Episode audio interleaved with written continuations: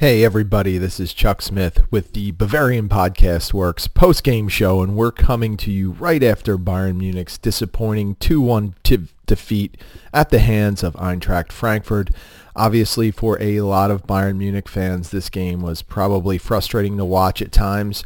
Uh, there were there were a lot of uh, things to really take a look at and examine with this game and uh, we'll kind of just start off by walking through how things started how they progressed and how we got to the point where Bayern dropped points here.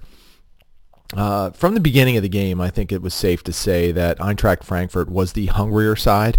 Uh, they looked far more energetic and into the game early on. Bayern Munich, in my opinion, was was very flat, and there are a lot of reasons you can look at for why they came out flat. Uh, it was kind of a makeshift lineup with Eric Maxim Choupo-Moting uh, behind Robert Lewandowski, and that level of comfort uh, either with Lewandowski or Choupo-Moting, it's it's just not there. Uh, it's near impossible to replace what Thomas Muller brings to the table, and it's probably not even a fair proposition to ask Choupo to to fill those shoes. But you know he was tasked with that, and while he wasn't terrible by any means, uh, the little things that Muller brings to the game were were missed. The pressing, the movement identifying space, the ability to sacrifice his own game to look for Lewandowski. Those were all things that you could tell frustrated Lewandowski over the course of the game because he wasn't seeing, he wasn't getting those passes he usually gets. Uh, the, even the spacing was just crowded at times for Lewandowski, and he was just, you know, there were signs of his frustration throughout the contest. Uh, you know, we also saw Marc Roca uh, get the start in the central midfield, and and I know we have a lot of Roca fans out there, but I, I think he was kind of a disaster today. Uh, his spacing uh, was really, really bad. There was no cohesion between Roca and, and Kimmich on the day. Uh, the team had a lot of trouble facilitating getting the ball up the middle today just because of the lack of cohesion between Kimmich and Roca. Uh, defensively, I didn't think Roca offered much support. I just thought he was poor on the day, and I think this is one of the, the, the games where we can look at and, and see why Hansi Flick has has not trusted him as much as I think fans would like. Uh, it'll be interesting to see from this point forward how things go in terms of how Flick uses Roca, but I, I believe this was probably a game where uh, Roca had to kind of do or die, and, and he just did not fare well anyway, we will move on uh, from Bayern's lineup issues and get to the 12th minute when Daichi Kamada took a great pass from Filip Kostic and deposited it in the back of the net. And even if Kamada missed it, uh, Luka Jovic was right there. I mean, there were two options to score the goal. It was just a, a terrible breakdown in defending by Bayern's backline. I mean, where have we heard that before? Uh, but it was it really set the tone for the game. Uh, like I said, Eintracht Frankfurt was very energetic and they looked like they wanted to win the game where Bayern looked like they were just trying to get through it. Uh, and that really, it set the tone because what we saw in the 31st minute was after Eintracht essentially dominated and Bayern was sloppy, Amin Younes took, again, he took advantage of some sloppy defending and just hit a screamer into the far upper corner to beat Manuel Neuer. I mean, it was a really tremendous goal, and I know that Younes is a player who's gotten some run with the German national team in the past. He might have made a strong case for himself in this contest with Jogi Löw in the uh, in attendance for the game. So uh, 2-0, Bayern is down. They're reeling. They look terrible. They're they're broken in the midfield. There's no cohesion offensively. Uh, Leroy Sané is is making just mistake after mistake, and he's frustrating the hell out of fans and anyone watching because he keeps losing the ball.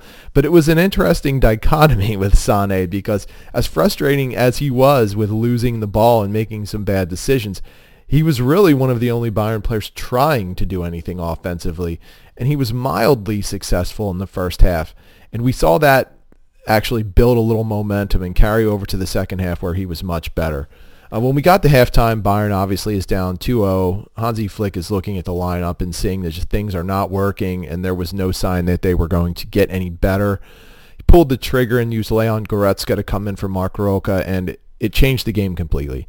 One, Goretzka is a is a true eight. He can get box to box. He can contribute offensively, but he's strong enough and sturdy enough to make an impact on defense. And I think we saw both of those things come into effect and Bayern's outlook and total demeanor on the pitch changed completely. They looked far more confident and dangerous and we saw the culmination of that in the 53rd minute when Leroy Sané just did some dazzling footwork and sent a beautiful pass across to Robert Lewandowski who deposited the ball into the back of the net.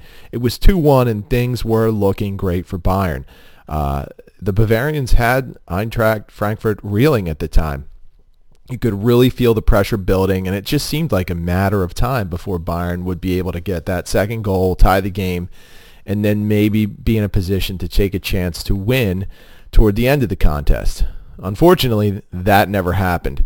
Uh, Bayern fell into the trap several times of, of looking at opportunities, and instead of just trying to facilitate and work the ball up the field, I don't want to say slowly, but methodically, uh, they chose to go for the long ball, and it just was not all that successful on the day. I felt like when they were down 2-1 that they really should have tried to just play a little smarter, rely on the fact that they were the more skilled team, and try and manufac- manufacture a goal that way. It, it, it, didn't happen. I felt like there were too many rushed decisions on the day, and that included several times where uh, either the back line or the midfield was, was in possession of the ball, and instead of like I said, working the way up with shorter passes, they opted to go for a long ball, and it just ended up being a lost possession. So that was really disappointing to see that I felt like Bayern took kind of the easy way out in terms of trying to work a little bit harder to get a goal.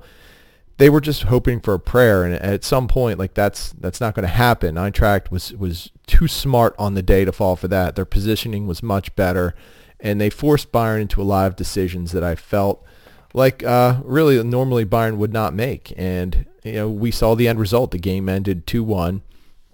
And I think mostly everyone at Bayern has to be a little frustrated with this, and I think they should be. They should be a little angry at themselves. Uh, you can't feel sorry for yourself at this point. Uh, yeah, you've got a lot of injuries. You've got a couple of players, key players out with COVID. I mean, when you're missing Thomas Muller and Benjamin Pavard and Serge Gnabry, players like that, they are tough to replace. I mean, you didn't start the game with Leon Goretzka. That's four starters that you typically would have in the lineup that you just did not start. And, uh, you know, it's one of the situations where you have to be better. And I think that what we're seeing is that there's a steep drop off uh, with Bayern's bench. Uh, I know Hansi Flick over the course of the game tried to make a couple of other su- substitutions, but it, it, just didn't work out. That Jamal Musiala, I mean, he came in the 82nd minute. I'm, I'm not sure he really made much of an impact. Uh, Luca Hernandez came in for Kingsley Coman, which I was scratching my head a little bit at that point because I felt like Coman, while he wasn't sharp on the day, at least was presenting a threat. I didn't understand substituting in a defender for an offensive player when you're losing. Similarly, we saw in the 90th minute, we saw Javi Martinez come on for Leroy Sané. I know that the rationale was probably, you know, to get a bigger body into the box so, you know, they would be able to work for a header there. Uh, Martinez, you know, it just wasn't enough time for him to really, really get involved. And I thought at that point Sané had shown that he was one of the few Bayern players that was going to be able to, to potentially make an impact and help tie the game. So there were definitely some things I think you could question from a managerial standpoint, and it's fair to do that. I mean, Hansi Flick has proven that he's a complete and utter genius in, in how he's managed Bayern, but not, eh, you know, everyone is susceptible to being criticized and being questioned. And I think, you know, Flick, if he reflects on the game, he's going to look at some of those moves some of the decisions he made even leading into the game uh, with his starting lineup and probably questioned to see whether he did the right thing. And, and you know, it didn't work out. So whatever he thinks, it, it probably just shows in the end result that there were some things he could have done differently and, and, and the end result would have been better. Um, some of the, the, the biggest takeaways I thought were I don't know what the solution is without Thomas Muller at this point. It doesn't appear that Choupo-Moting is is is the answer, uh, playing behind Robert Lewandowski. I don't know if that means, you know, Bayern needs to look more closely at using Jamal Musiala there, or if they need to try and get creative with something, either in moving Leon Goretzka or Joshua Kimmich up. I- I'm not sure. I don't know what they're going to look at, but they need to do better than than they did. Uh, another key aspect, like we've talked about throughout this podcast so far, is Sane, how incredibly frustrating he was at times, but then how incredibly brilliant he was at other times. Uh, when you have a player that talented uh, and that mercurial, I think it's it's going to be a long ride with him. Um, there are going to be some moments where you want to rip your hair out, and there are going to be some other moments where he drops your jaw. And until he finds that little bit of area that's more in the consistent realm where he can be better uh, on a more long-term basis, uh, it's going to frustrate fans and probably frustrate the coaching staff alike. I just felt like in the first half he lost too many balls. He was sloppy on the ball, and, and that killed a couple possessions and opportunities for Bayern. Second half, he looked way more focused, uh, way more into the game, and it showed. Um, he was dynamic in a lot of ways, and I'm hoping we see a lot more of that as opposed to the mistakes that we saw. One thing that I think we always talk about when Bayern plays Eintracht Frankfurt is just the overall brilliance of Filip Kostic. Uh, he is a wing that I would 100% love to see on Bayern because I think he plays the position exactly how Bayern wants it to be played. He's fast. He's a great ability to cross the ball. He's dynamic. He's able to get to the net, put himself in good positions. Uh, he is just a phenomenal player, and it's almost cliche at this point to say he's the most underrated player in the Bundesliga. I think he's so underrated that now he's rated. I think everybody kind of realizes just how good he is, and I think if if there were some teams out there that were were looking for a player that could dynamically impact a game from the wing, you'd have to look closely at Kostic. Uh, and it's a shame. He's always been kind of a player that I've looked at and, and said, like, this is a great fit for Bayern if, if they could ever pull the trigger. And, you know, last season when we got to the uh, we got to the summer and it was clear that Leroy Sané was coming in, Ivan Perisic was probably leaving, uh, and Douglas Costa was coming back to Bayern. It was a shame because in the back of my mind, I always looked at Kostic as a player that if Bayern could get he would be the perfect fit. Unfortunately, that's probably never going to happen. But uh, I think you know he's a lot of fun to admire from afar. Uh, just being able to watch him play a lot is is really kind of one of the special things about the Bundesliga because it seems like every team has a player of that ilk that you can look at and say, wow, this guy is really, really good, but it's a shame that no one outside of Germany really knows him that well or appreciates him. I think if any of the bigger clubs from Spain or England really watched and examined and, and, saw how he can impact a game, there would be much more interest in him. But you know what? I'm fine if he stays in the Bundesliga and we get a chance to continue to watch him. And finally, I think the the last thing that, that we probably should touch on is it's not an excuse to say that Bayern is just too banged up right now. With all of the injuries to key players, with the sicknesses from COVID-19 that the team has faced, this is this is a, tough task in a very good league uh, to, for Bayern to face. I mean, this they're a good team, but when you have this many players hurt, even your your quality backups now are getting hurt, and you've got two starters down with COVID-19, it, it's it's a lot to ask on anyone. There's clearly not the cohesion and not the quality when Hansi Flick has to depend on his bench. And I think that's one of the things that we're going to have to really monitor closely and watch to see how Flick can impact his lineup selections, impact his subs, and get some of these reserve players up to speed. Uh, it, it, it's a shame because this Bayern team is extremely talented, but they're extremely snake bitten. By no means is this a call to write off the season. I think when it comes down to it, when Bayern starts to get some of their players healthy, they're going to be among the best in Europe. But can they survive that? Uh, it, this is by no means a slight to Lazio, who Bayern will face in the Champions League next week. Uh, but they're going to need, even against a team on probably the lower end of the uh, Champions League teams that are that are left. I mean, Bayern's going to need a superior effort based on what we saw today. Can they ramp up their game? Can they be more focused and more energetic? I think so. In a lot of ways, despite how good Eintracht has been, I think Bayern looked past them a little bit. I think they saw the Champions League game coming up, and you know, while uh, as fans or anyone observe any Bundesliga observer could see that this was an important Bundesliga game. Um, this was probably not the primary contest on the radar radar for the Bayern players. I'm sure that they were looking a little bit past it, which is why they came out flat.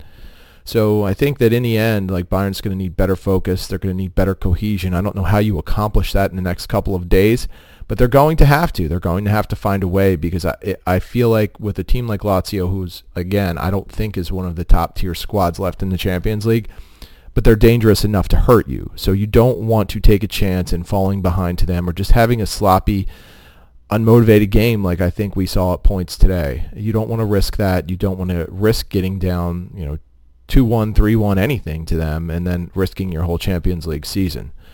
In the end, I think Bayern just needs to be better. I think they know that, and I think that a lot of this is going to depend on how Flick can set his team up for the next game. And obviously, I think we'll see Leon Goretzka back in the lineup, which should be an immediate help from the beginning.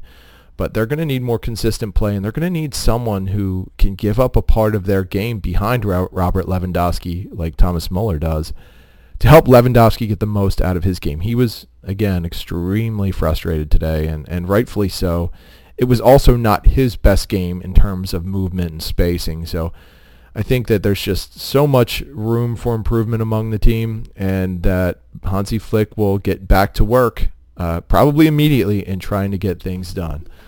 So once again, thanks for joining us in this post-game show. This was Chuck Smith. You can catch me at the Barrel Blog on Twitter. Please give our main site Twitter account a follow at Bavarian FB Works and check out our site for all of the post-game coverage, including our match observations and match uh, match awards. We'll also probably have some post-game reactions coming in from the players and perhaps from Flick himself. So appreciate your time. Thanks for listening, and we will see you next time.